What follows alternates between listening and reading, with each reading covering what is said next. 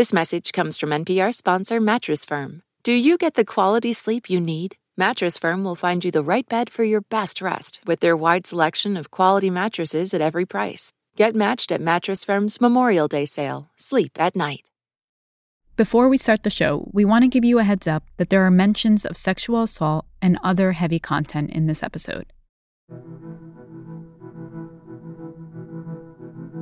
It was 1952, and I was seven years old. And I had been feeling a little bit sort of warm and feverish one afternoon. And I remember sitting on the screened in porch and explaining to my family that I just wasn't feeling well. By the next morning, my dad came in and said, Why are you still in bed? It's past the time you usually get up. And I said, I, I don't think I can get out of bed. Within about 24 hours, I had been hospitalized, and it was pretty clear that I had contracted the virus. I was born in 1965. I'm a twin, and my mom knew she was having my twin. She did not know she was having me. She had my sister at home and kind of went about her business because that's what you did back in the day and later on got sick and went back into labor and she didn't know what was happening. And so she got herself to the hospital and i was born weighing three pounds and almost died at birth. I spent the first few years of my life pretty much in and out of hospitals and clinics I had eye surgeries and seizures had started. And when I was real little and going through, you know, a lot of hospital stays, and I would hear the doctors telling my parents to let me go. Just let her go. You got another child. When I was born, they gave me the expectancy of four to eight years to live. I was diagnosed with osteogenesis imperfecta, which the layperson may know as brittle bone disease. During that time, you know, when a child is born with disability, there's always these predictions about their lifespan. So I think that's basically what my grandmother was giving at that time. My grandmother raised me from birth. She grew up in the rural South during the Great Depression and so when I came along, I could definitely see how that really influenced her in raising me. She would always tell me how children like me, quote unquote, disabled folks, didn't go to school, particularly here in um, small town in South Carolina. So I know that my life would be incredibly different if she hadn't raised me. Obviously, the polio epidemics of the 1950s were legion, and families were always very worried that there would be some exposure for their kids in the summertime.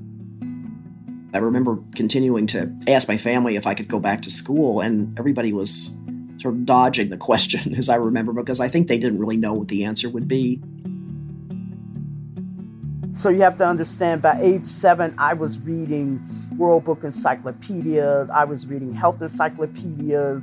And so I knew, you know, the word autism, what it was. I knew that it applied to me.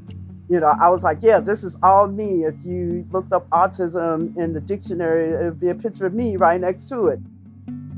It helped me to accept myself better, that I wasn't this, you know, this weirdo. There was a name, you know, there was a name Back then, they did not diagnose black children, particularly little black girls, with autism. And so I knew that that was one of the things that was going on with me, but it wasn't diagnosed. There was a lot of just generic suspicion about somebody who had a disability. So you never really knew if you went into a restaurant whether the owner or the wait staff would even be willing to seat you. So, you know, on more than one occasion, I would go into a restaurant with a friend and would be told that they didn't serve people like me. I was told on a couple of occasions I would be upsetting to other patrons. People are just very ignorant in how they view what is quote unquote normal or what is quote unquote right and not understanding there's no such thing as normal. You know, disabled people have always been here We are trailblazers and have always been in our own right, whether you recognize that or not.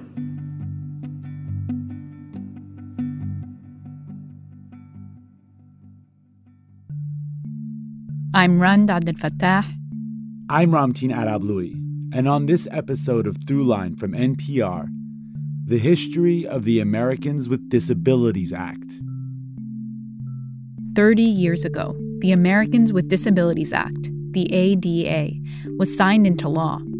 Simply put, it prohibits discrimination based on disability. The ADA is considered the most important civil rights law since the landmark legislation of the 1960s. The anniversary of the ADA comes right as our country is experiencing a new civil rights movement, with thousands of protesters pouring into the streets for weeks on end in the midst of a pandemic, fighting for racial justice, fighting for economic justice, and demanding new systems that reimagine what's possible for this country and its people. The Americans with Disabilities Act became law thanks to another political movement that forced society to reckon with the question of who really belongs. In this episode, we're looking back at the history of how disability came to be seen as a civil rights issue, the movement behind that mission, and what the disability community is still fighting for today. Throughline producer Lane Kaplan Levinson tells this story after the break.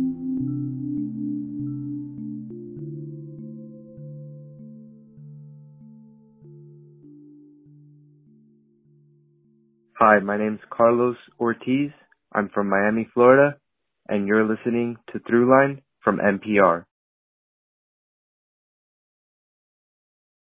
This message comes from NPR sponsor HBO. From executive producers Park Chan Wook and Robert Downey Jr., The Sympathizer is the new HBO original limited series based on the Pulitzer Prize winning novel. On the Sympathizer podcast, host Philip Wynn joins the cast, crew, and author Viet Thanh Nguyen to discuss the making of this historic series. Stream new episodes of HBO's The Sympathizer Sundays exclusively on Max, and listen to the Sympathizer podcast wherever you listen to podcasts.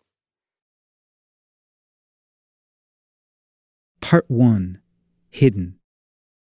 For most of American history, people with disabilities were supposed to be hidden. This is Joe Shapiro. I'm the author of a book called No Pity People with Disabilities Forging a New Civil Rights Movement.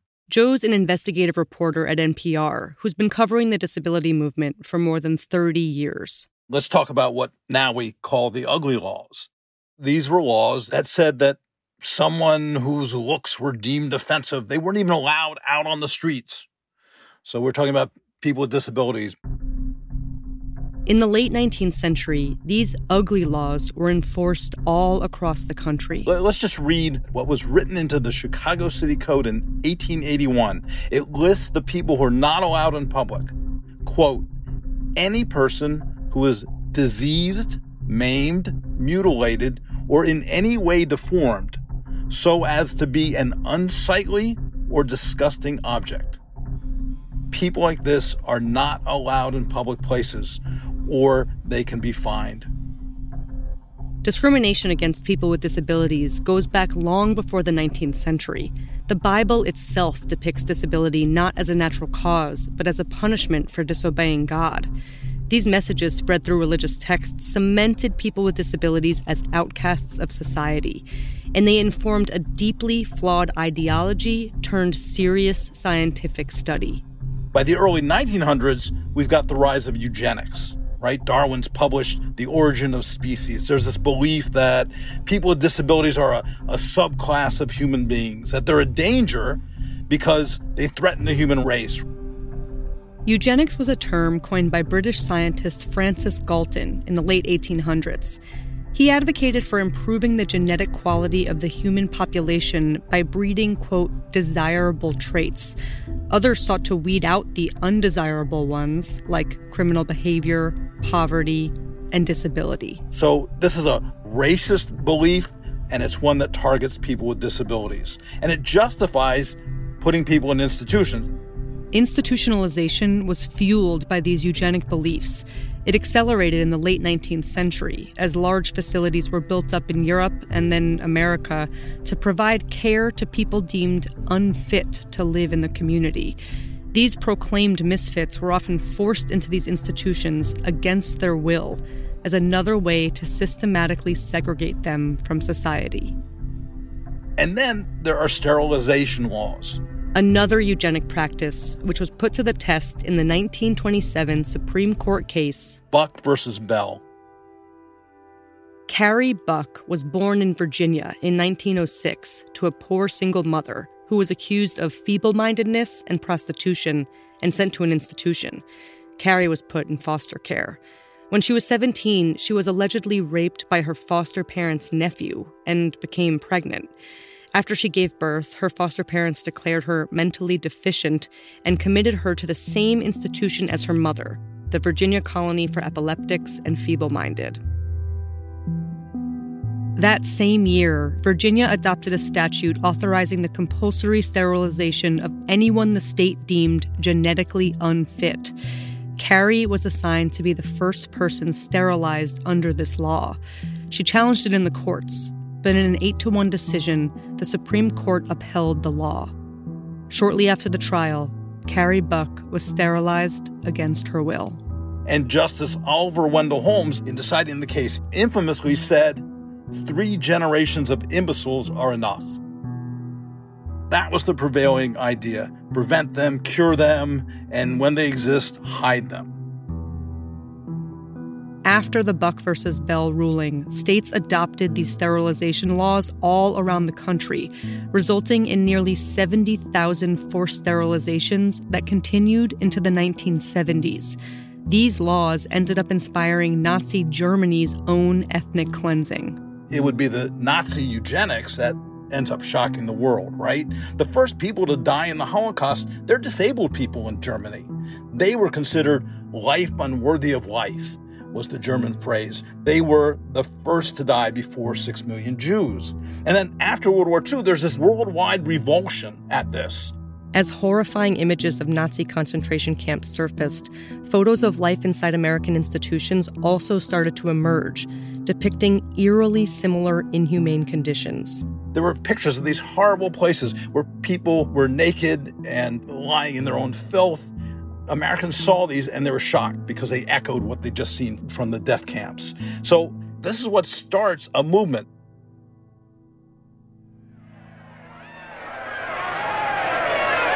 Yes, the United States has gone wild with peace. The post war world that everyone dreamed about is really here, and the American people are making up for lost time. After the war, America raced to return to normal, but they couldn't ignore what wasn't the same their family members, veterans who had returned home. But my daddy walks funny. My husband is blind. He can't walk by himself. My boy won't ever walk again. A lot of people came back from the war with very significant disabilities, you know, amputation, spinal cord injuries, and so on.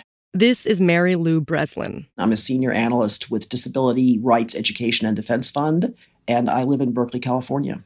You met Mary Lou at the top of the episode. This is really the first period historically where people live through those levels of injuries. The assumption is they're just going to live in hospitals till they die.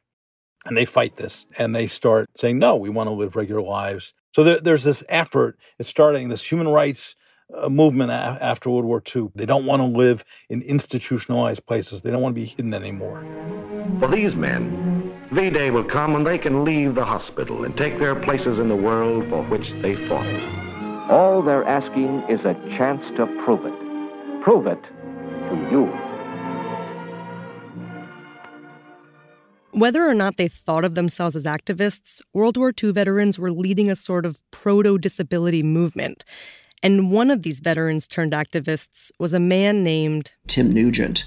Our philosophy, of course, is that you do not protect people with disabilities, but rather equip them to meet all of the hazards and challenges of life. He, very radically thinking for his day, just dreamt up the ways in which it would be possible for people to function on campus. A program for handicapped individuals. Without it, I could not have received a college education.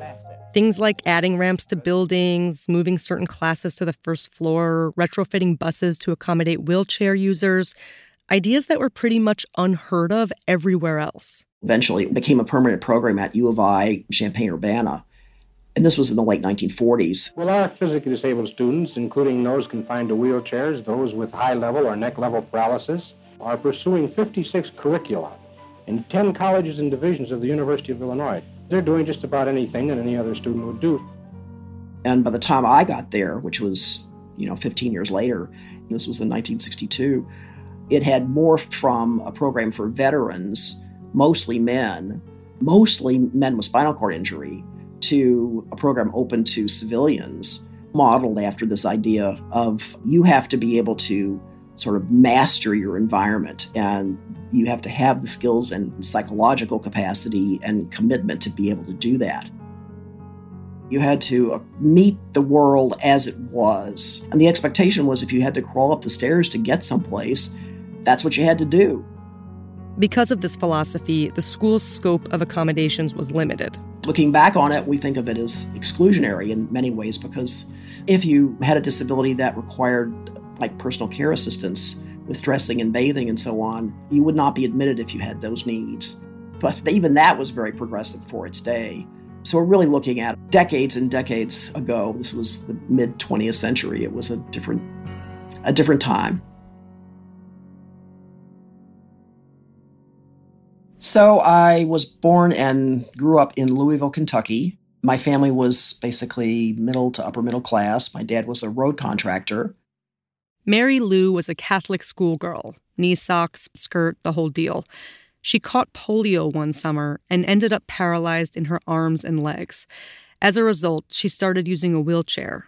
After a stint in the hospital and then rehab, she was ready to go back to school. But there was a problem. I was not able to get in any of those classroom buildings. They were this was an old campus with a lot of st- old stone buildings with lots of stairs. So there really wasn't a practical way for me to be able to to return. Her parents were not satisfied with the options that left them. I could have gone to something called the School for Crippled Children, which would have been a segregated, isolated school setting. Or she could be homeschooled, which in many ways was equally isolating. But her parents settled on that for a while and found her a tutor. By the time she was a teenager, though, Mary Lou was determined to go back to a real school with other teenagers. They identified a public school that was outside our area. The school only had one step up to get inside the building. Not ideal, but better than a whole flight of stairs. Plus, the school agreed to accommodate her, whether or not they had actually thought that through. So I was enrolled, I was dropped off on the first day of school, and I looked at my class card and realized that I had classes on the second floor and the third floor, and then back again on the first floor. And there was no elevator. So Mary Lou went up to her homeroom teacher and was like, So, how do you suppose I get around? And he was befuddled about what to do and went off to get the principal. And so the principal got this idea that the way we were going to solve the problem was to carry me up and down the stairs every day. He got together a bunch of football players and told them they were officially responsible for getting Mary Lou to class. They would meet me at my class and they would stack their books on my lap. So I'd be peering out over this giant stack of books. Um, and each one would grab a corner of the wheelchair and lift it up off the ground and run just as fast as they could up and down the stairs.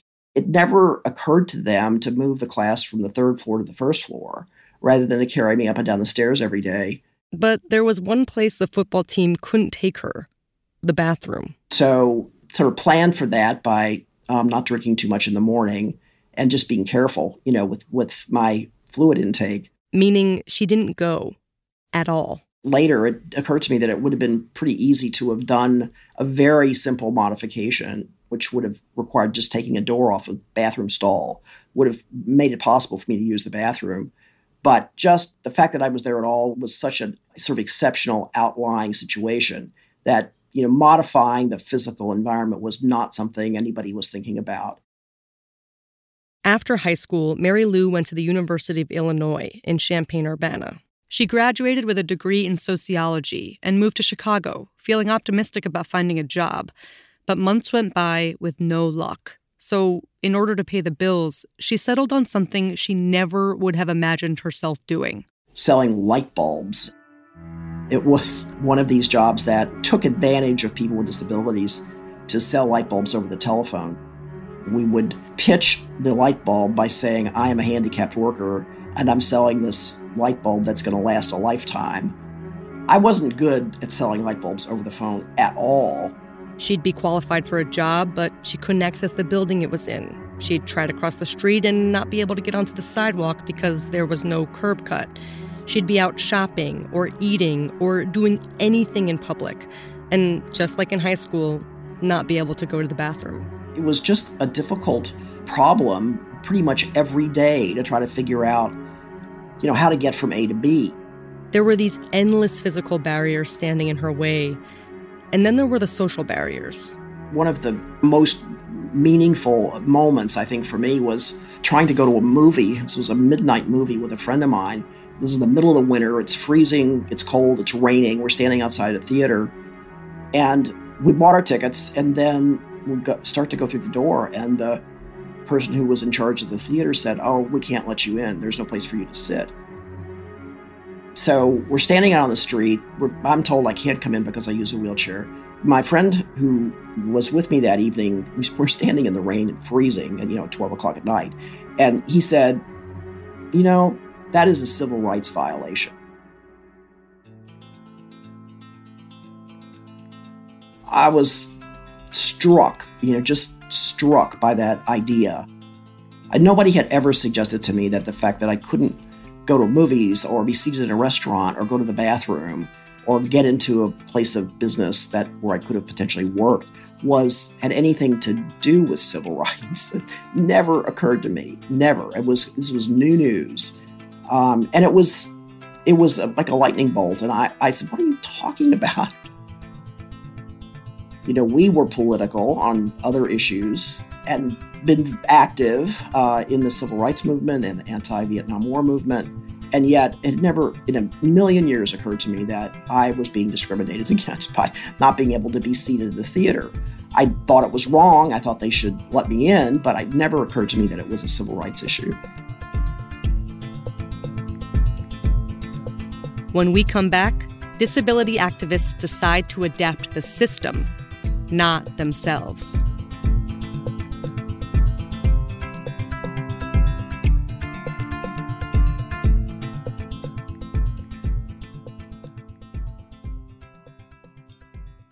Hello, this is Amber from Frazee, Minnesota, and you are listening to Throughline from NPR. This message comes from NPR sponsor Squarespace. Kickstart or update written content on any website, product description, or email with Squarespace AI, generating instant personalized results that know and show your brand identity. Explain what your site is about, choose your tone, and enter what you need to get short or long form text. No matter the placement, Squarespace AI makes it easier to go live, stand out, and succeed online. Use code THROUGHLINE to save 10% off your first purchase of a website or domain. Part 2 Access Now.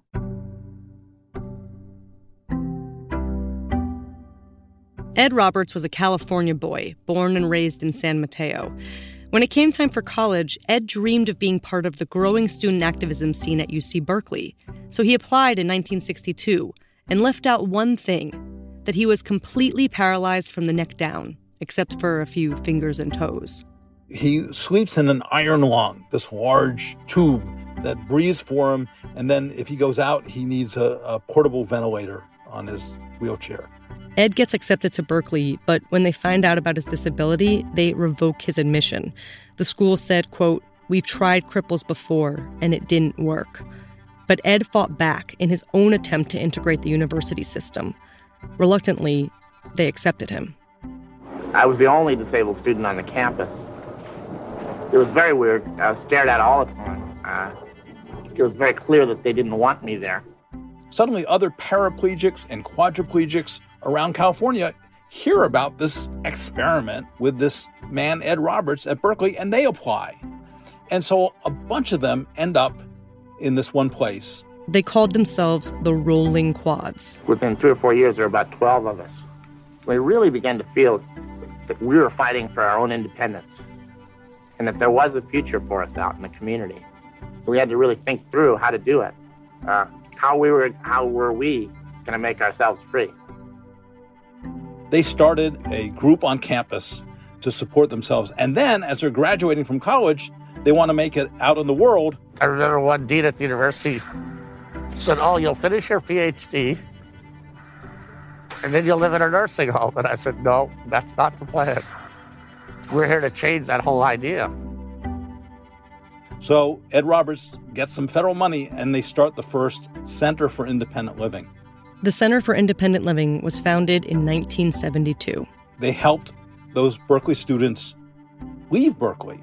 It helped them figure out where to find a job, how to uh, find an accessible apartment, how to put a ramp on an apartment or a house. It was disabled people solving problems for themselves and other disabled people. It started a movement. A movement that, starting with disabled World War II veterans, tended to focus more on physical disabilities than cognitive and intellectual ones. A trend that continued with the modern disability movement, born on Berkeley's campus. California is the hotbed of disability civil rights activism. It starts there, it spreads, and it builds up to the ADA.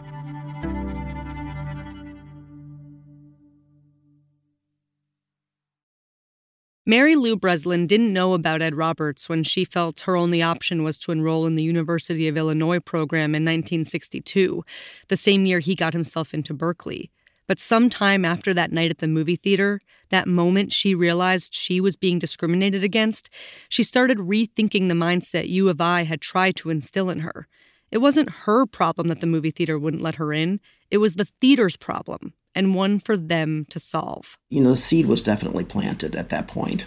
She started hearing about this movement forming out in California, and by the 1970s, she was living in Berkeley, working at the Center for Independent Living. I was very quickly caught up to what others had been working on in terms of advancing disability rights policy. By that point, the movement's biggest achievement was one little piece of a big federal law. Section 504 of the 1973 Rehabilitation Act. It was really one sentence that says you can't discriminate on the basis of disability if you get federal funding. It was modeled after Title VI of the 1964 Civil Rights Act and has much of the same language. Title VI prohibited discrimination on the basis of race, color, or national origin in any federally funded program. Section 504 did basically the exact same thing, except swap race with disability. This new civil rights statute of the 1973 Rehab Act was a complete game changer. Because for the first time, it recognized that people with disabilities experience discrimination. And for the first time, the law itself focused on transforming the environment, not the individual. It shifted the burden from the person being responsible for managing everything and, and dealing with social isolation and barriers to the responsibility being placed on society and community. And it was historic because for the first time, people with disabilities were considered a protected class. So Section 504 is written into this larger act, which is great, except. Nobody paid any attention to it. Nixon, Ford, nobody wanted to enact it. They thought it'd be too expensive. How are we going to do this? And they ignored it. When Section 504 passed, the Department of Health, Education, and Welfare, HEW, was supposed to come up with regulations that laid out what anti discrimination protections needed to be put into place. Things that cost businesses and employers money, like building a ramp or hiring a sign language interpreter. Accommodations that would actually address the architectural and communication barriers people with disabilities faced. But those regulations were never implemented. The Ford administration never implemented the act. And now the new HEW Secretary, Joseph Califano, says he will sign it in May. The handicapped want him to sign it now. So there were demonstrations around the country over a period of years. And in 1977, at the start of the Carter administration, more than 100 people with disabilities take over a federal building in San Francisco and they stay there. It's the longest takeover of a federal building in American history. It's the first really militant thing that disabled people have ever done.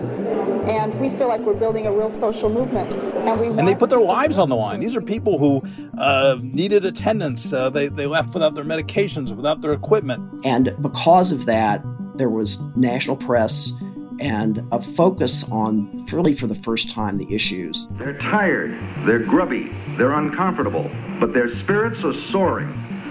And 125 disabled and handicapped are pledging they'll continue the sit in through tomorrow night, if not longer. The squeeze is on, though. Hot water has been turned off on the fourth floor, where the Occupation Army of Cripples has taken over.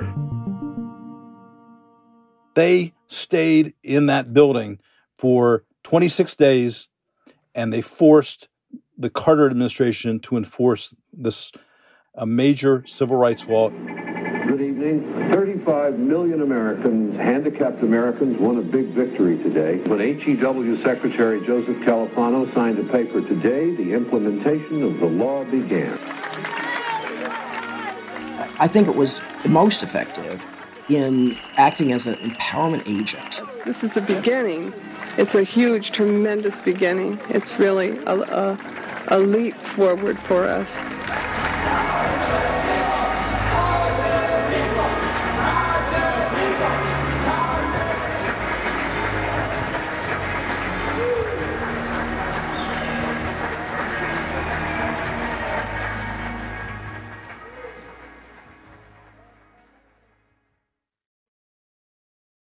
After 504, Mary Lou and others founded the Disability Rights Education and Defense Fund, or DREDF, a national law and policy center to protect federal laws like Section 504 and advance new ones. By the late 80s, their sights were set on the Americans with Disabilities Act.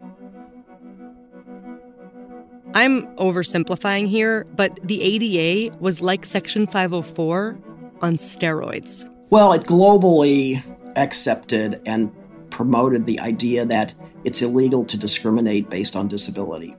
504 only offered protections to federally funded programs and activities. The ADA protections would be sweeping and broaden that level of compliance. It applied this non discrimination mandate to employers with 15 or more employees, to public and private transportation, to telecommunications, and to what we call public accommodations restaurants, theaters, retail, parks. All the kinds of places you go to every single day. If signed, the ADA would prohibit discrimination on the basis of disability in all of those arenas and more, whether they were federally funded or not. So, for instance, whereas 504 couldn't have forced the movie theater that shut its doors on Mary Lou to figure out a way to accommodate her, the ADA would. So what happened was, I yes, I was assigned to cover a press conference, I believe about the introduction of the Americans with Disabilities Act, which I had never heard of. And I went there and was listening to this piece of legislation being described as a new frontier in the area of civil rights. And that just caught my attention right away. This is Steve Holmes, a reporter who covered the ADA for the New York Times. Because, like many people, I really hadn't thought very much about people with disabilities, I tended to view them as objects of pity, or sometimes even something or someone that you tended to avoid, as opposed to a sense that these people had a right to be treated fairly. People just didn't, I didn't think about them that way, I must confess. But something changed when Steve started covering the issue. He realized disability was not only still largely ignored by people like him, but stigmatized in society and it was like a vicious cycle. Avoiding the issue is exactly what perpetuated the stigma. I remember specifically there was uh, one activist who had difficulty speaking and had difficulty uh, with control of his facial muscles. And as a result, he would often basically drool all over himself, right? It was not a pleasant sight. He was I will confess, sometimes difficult to look at. And I realized after a while, this is exactly what this issue is about. People that forced you to look at them. Forced you. And that's, that's the whole point. The issue forced you to see people as they are.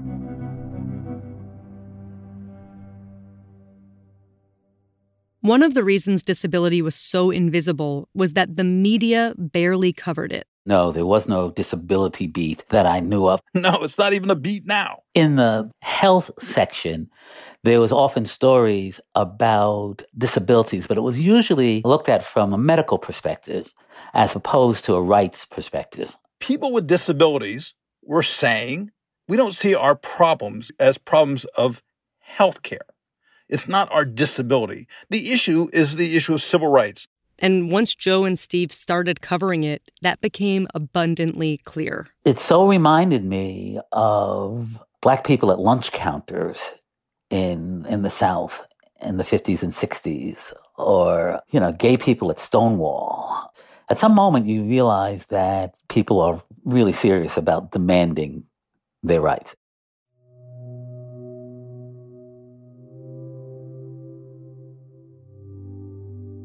I didn't have very many friends. My twin sister was and is non disabled. And so things were pretty different. She was very outgoing, and I was a, a bit shy because I learned to read really early. Books were my friends. This is Anita Cameron, who you also met at the beginning of the episode. My name is Anita Cameron. I am director of minority outreach for Not Dead Yet, a national disability rights group opposed to doctor assisted suicide and euthanasia of people with disabilities. Anita did well in school and was on the path to her dream job. I wanted to be a doctor, I was going to be a neurologist. And I was, you know, all excited. She got into med school. Went there for about couple of years and I started losing more eyesight and um, my epilepsy got out of control. And the university, they just said, okay, sorry, you know, find another career path. This was 1984, so this shortly before my 20th birthday. There was no such thing as the Americans with Disabilities Act back then, so there was no support. I looked at that letter you know, telling me to choose another career path. And um, it was like, wow, that was a punch in the gut.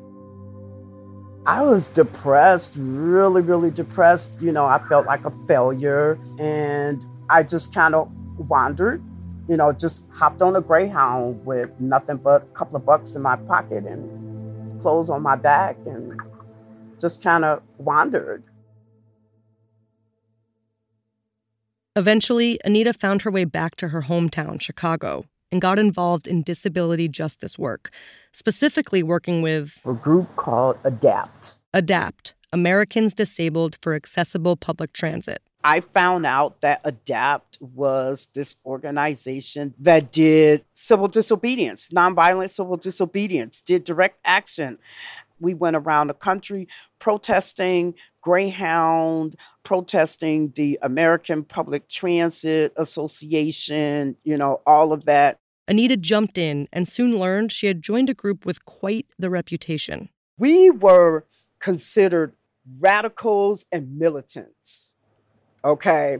And especially because we were all poor people. We were all disabled people living, you know, on a fixed income. And so we were we were seen as a bunch of ragtags, unwashed uh, proletariat. I mean, look, we were not considered respectable. And that was the reason why a lot of, you know, the, the powers that be and whatnot would not meet with ADAPT. Some critics say it was more that ADAPT wouldn't meet with the powers that be. Regardless, they weren't the ones negotiating the terms of the ADA. Groups like DREDF were the ones at the table. And while they were meeting with the respectable people, we ADAPT, the, you know, radicals and militants, we were out there, you know, keeping the pressure on, you know, kept, kept on blocking buses and shutting down buildings and, and things of that nature. While Congress listened to testimonies and poured over new drafts of the bill, ADAPT was getting impatient. And in March of 1990, we organized the Capitol Crawl. There are hundreds of people with disabilities who got out of their wheelchairs um, and crawled up the steps of the Capitol. None of them could walk, and so they all just, you know, painstakingly, one step at a time. To highlight the second class citizenship, you know, that we held. To just bring awareness, not just to the bill, but again, for the ability to be seen. Uh, the, the ability to have people look at them, not turn away in, or not look at them in pity, or not turn away in disgust, but just to view them as as full contributors to the society.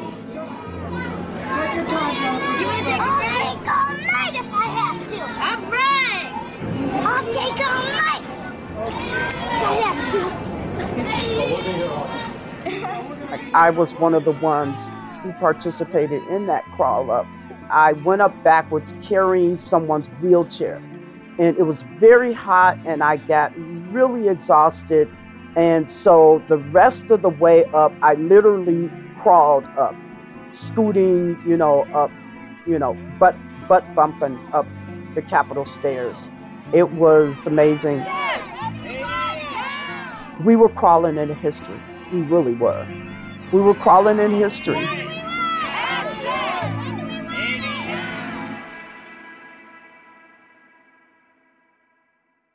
After the Capitol crawl, most politicians from both parties supported the bill. Still, the odds looked pretty grim. The, Washington was not very open to civil rights laws.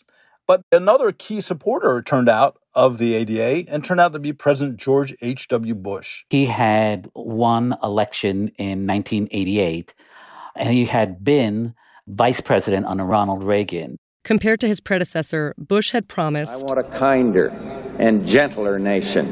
Now, the White House was really split on the ADA. He had some advisors who were vehemently, strongly opposed to the ADA, and there were others who liked it. And the ones who liked it succeeded because they realized that George H.W. Bush could understand disability. There was disability in his family. Look, Barbara Bush's big issue was illiteracy, teaching people to read. Hi, I'm Barbara Bush. Did you know illiteracy in this country could be eliminated by the year 2000? The key is to get our young people reading now. That what people didn't know was why. The reason. Well, it turned out one of her sons, Neil, had dyslexia. And Barbara Bush had spent a lot of time when he was in school helping him read. And she was told, the Bushes were told, oh, he'll never go to college. He did, but they had dealt with his learning disability. George and Barbara Bush had dealt with tragedy when a young daughter, Robin, died. She was three. She died of leukemia. So there was disability in that family. They understood it. This is what drove most of the ADA's biggest political allies personal connections. Every family deals with disability. It doesn't matter if you're Republican or Democrat. And that's what helped push it over the finish line. So on July 26, 1990, George Bush signs the ADA into law. There's this joyous bill signing. I believe it was a really nice day. Out there in this splendid scene of hope spread across the south lawn of the White House. I remember George Bush seated at a desk and signing, and all these activists and senators are surrounding him. And George Bush says, I now lift my pen to sign this Americans with Disability Act and say, let, let the, the, shameful, shameful walls of exclusion, of exclusion come tumbling down. Finally, come tumbling down. God bless you all.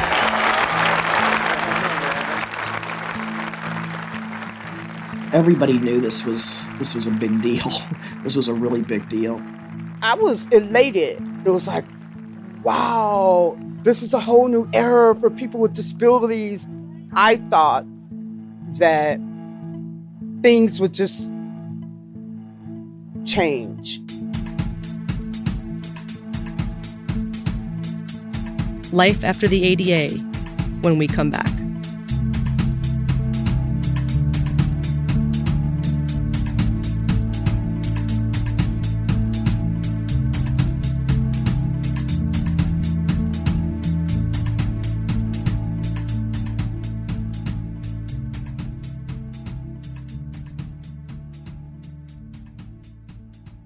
Hi, this is Damien calling from Sydney, Australia, and you're listening to NPR Throughline.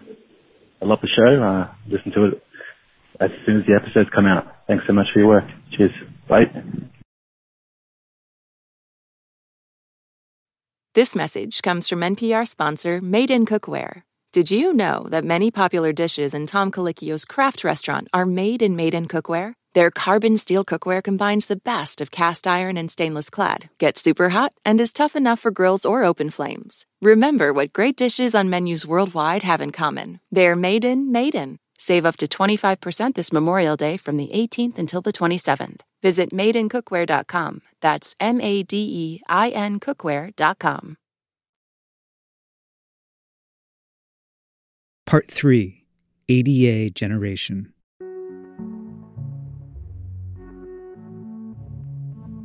The memories that I have is definitely post ADA with um, going to school a year later after this passage. You know, that's been my life.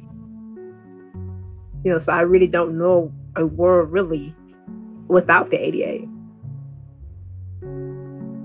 My name is Vilissa Thompson. I'm a social worker, activist, and writer consultant in Winnsboro, South Carolina. Vilissa's the third person you met at the very beginning of the episode.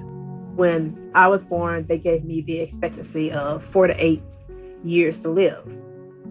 Luckily for me, my mother is an LPN and she noticed that I wasn't as active in utero and moving. So that really allowed the doctors to start to suspect that, you know, something may be going on.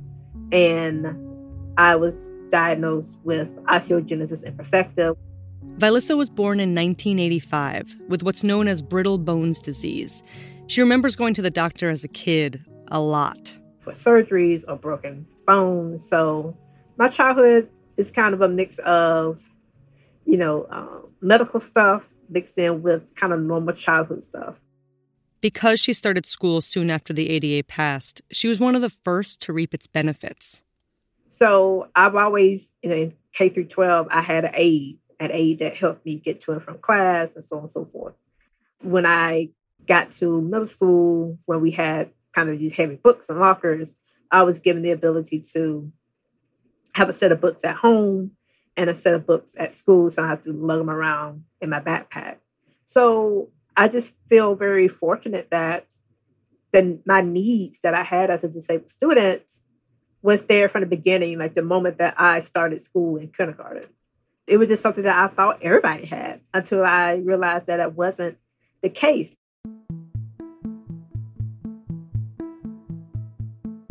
I was a student in what we call mainstream classroom, which is the quote unquote regular classes. And there was maybe a handful of us that was in mainstream, but everybody else was under the, you know, quote unquote special education classes. And in some ways created this, what we call in the community, a super crip dynamic of, you know, you're a disabled student, but you're in mainstream classes with your neurotypical or able-bodied classmates, or at least perceived to be neurotypical able-bodied classmates. A super crip is a common stereotype that paints someone as some sort of heroic figure who overcomes their disability or defies the odds in some inspiring way. And you are kind of upheld in a way that the students who are not in those classes were not. So, you know, it just really created this separation of disabled students by you know the classes they were in, even though we were all under the special education umbrella. But there was this hierarchy that existed. You know, just really created that us versus them dynamic that should not have existed. It was just very disturbing things to hear educators or, you know, teachers aides say about another student in front of a student. Them wondering why they're even bothered to be even brought to school. Even as a kid, I knew how they were talking about the students weren't okay. I can only imagine the things that are said, you know, in the teacher's lounge.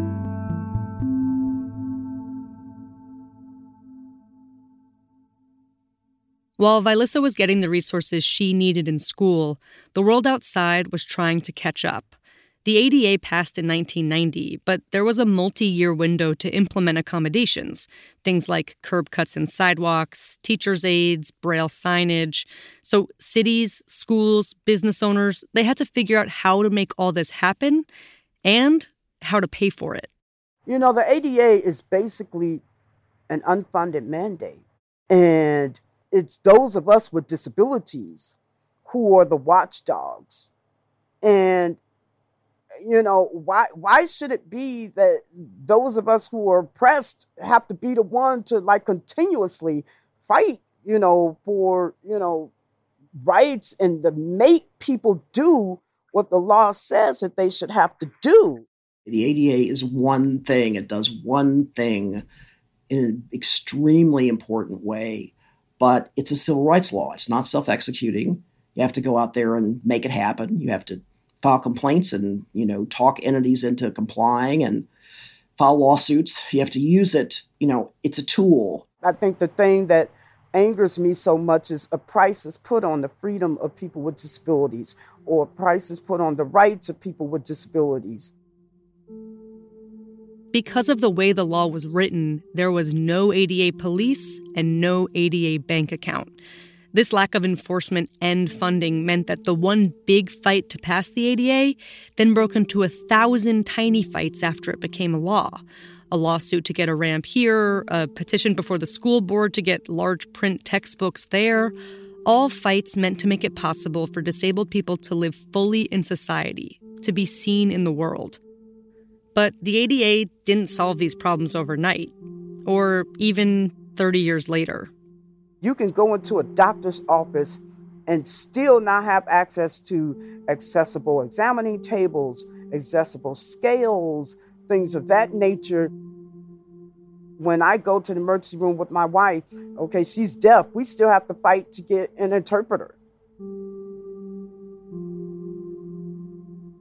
Even though these fights continue, the movement itself has evolved. And Joe Shapiro says so has the mindset before the ADA, a lot of people with disabilities were used to uh, fighting for what they could get.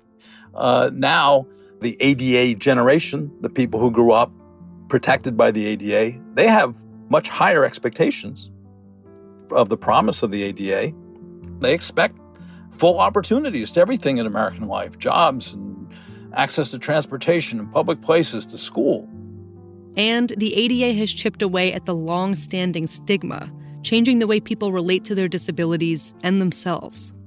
So, younger people are much more likely to say they have a disability and to claim a disability as an important part of their identity and claim it with pride. Um, younger people have a, a broader definition of disability rights. They've expanded it to include disability justice. That when you talk about disability issues, you have to look at it through a lens of protecting uh, racial minorities and, and uh, other marginalized people. Identity is something Vilissa thinks about all the time.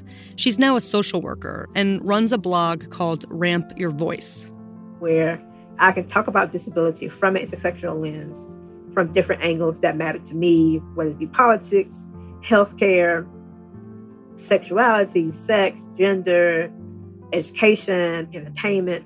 I can just talk about what I see in the world around me. Like for me, I navigate this world as a black disabled woman. You cannot force me to just focus on my disability and not my blackness or womanhood, particularly being a black woman from the South. Especially, you can't do that. But she wasn't seeing that representation in the community. So she launched the hashtag DisabilityTooWhite to shine a light on who gets seen. You know, the ones that get the most attention. You know, we talk about beauty and sexuality, is white disabled women's stories and experiences that get seen more. It went viral, and when things go viral, there's praise and there's backlash. White disabled people were upset. And honestly, that was the first time in my life that I was called the N word. And I was called the N word on Twitter for a good 24 hours. And it really showed me that a, I struck a nerve. B, the hashtag had meaning. And being called the N word for that long by white disabled folks who don't want to recognize that they have white privilege and can oppress people of color just really showed me that we are long overdue for the for these type of conversations in the community. And I think particularly for activists of my generation, Gen X, and then those coming up behind me, I think we are the ones that really force in the community to have these honest conversations.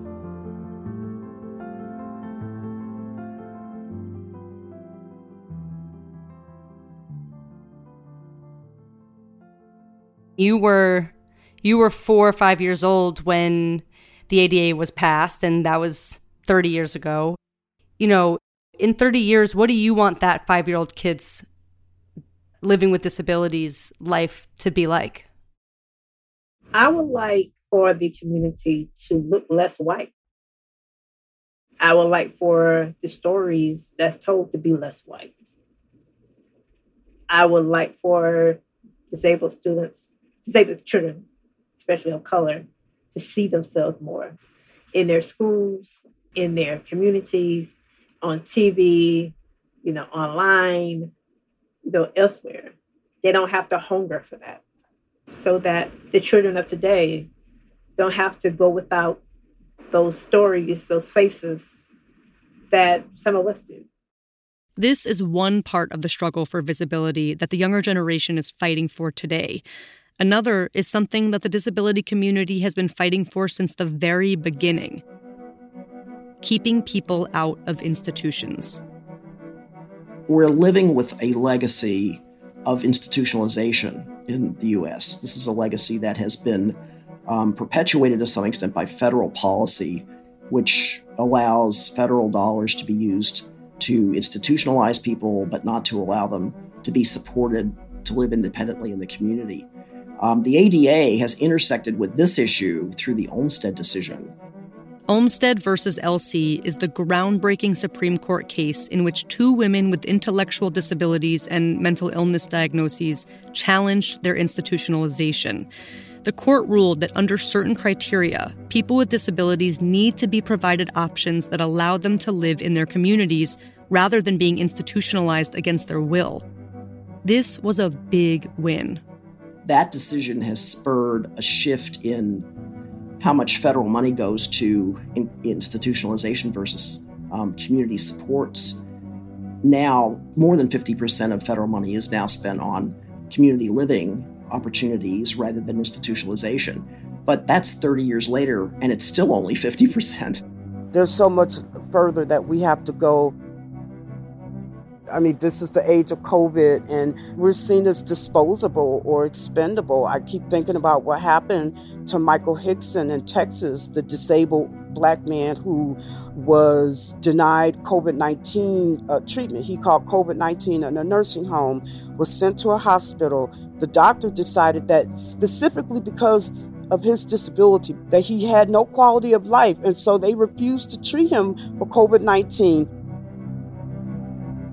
they put him in hospice and, you know, withheld food and liquids, and, and, and he died. So we still have a long way to go in society accepting us as people with disabilities. We talk about police brutality. Half of the folks murdered and brutalized by police are people with disabilities. You know, there are laws in place and whatnot. But I think our society kind of has to catch up to making sure that, that we're part of this, that we that we're not second class citizens, that we're not disposable. Disabled people are the largest minority group in this country. And by you resisting, you're saying that you don't care about the participation of the largest group that has power, that has buying power, that has voting power, you know, that has all these things that can shape society. We have, you know, such enormous exclusion still to deal with, um, which is rooted very much in poverty and in racial injustice. That the great message of the ADA gets a little bit, I think, camouflaged and over shadowed by these remaining challenges. But I do hope that the the media attention is not only on you know the people who made it possible to have the ADA, but also you know the real story is that we really have seen a transformation in society um, in a way that's ultra necessary in order for us to take the next steps. You know, the really transformative aspect of the ADA, I, I think, is about making it possible for people to be out and about in the world and have a right that they can assert in a lot of different situations.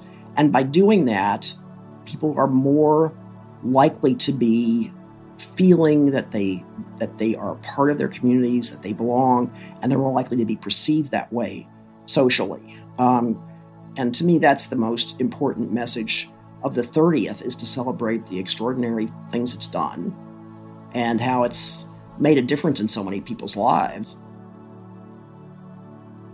You know, overall, it was a life changer. I mean, I'm talking to young disabled people who never knew a world before the ADA.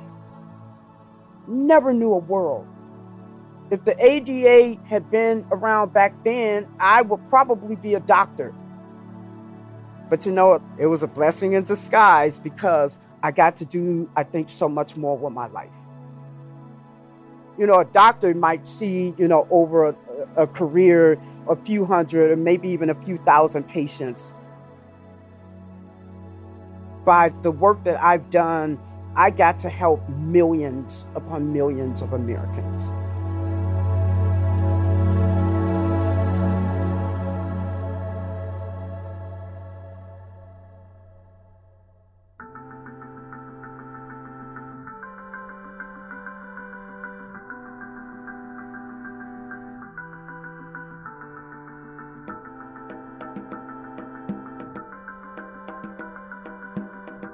That's it for this week's show. I'm Rund Abdelfatah. I'm Ramtin Arablouei, and you've been listening to Throughline from NPR. This episode was produced by me. And me and Jamie York, Lawrence Wu, Laine Kaplan Levenson, Julie Caine, Kia Miakka Natisse, Natalie Barton. Fact checking for this episode was done by Kevin Vogel. We'd like to give a special thanks to Sarah Luderman, our editorial advisor on today's episode. Also, thanks to Alice Wong, Pat Wright, Arlene Mayerson, Chai Feldblum, Marilyn Golden, Lex Frieden, and Heather Watkins for their help shaping today's show. Thanks also to the Disability Rights Education and Defense Fund and to the ADAPT Museum for some of the footage you heard. And finally, thank you to Camille Smiley and Anya Grundmann. Our music was composed by Ramtin and his band Drop Electric, which includes Navid Marvi, Sho Fujiwara, Anya Mizani. If you have an idea or like something you heard on the show, please drop us a line at throughline at npr.org or hit us up on Twitter at throughlinenpr. Thanks for listening.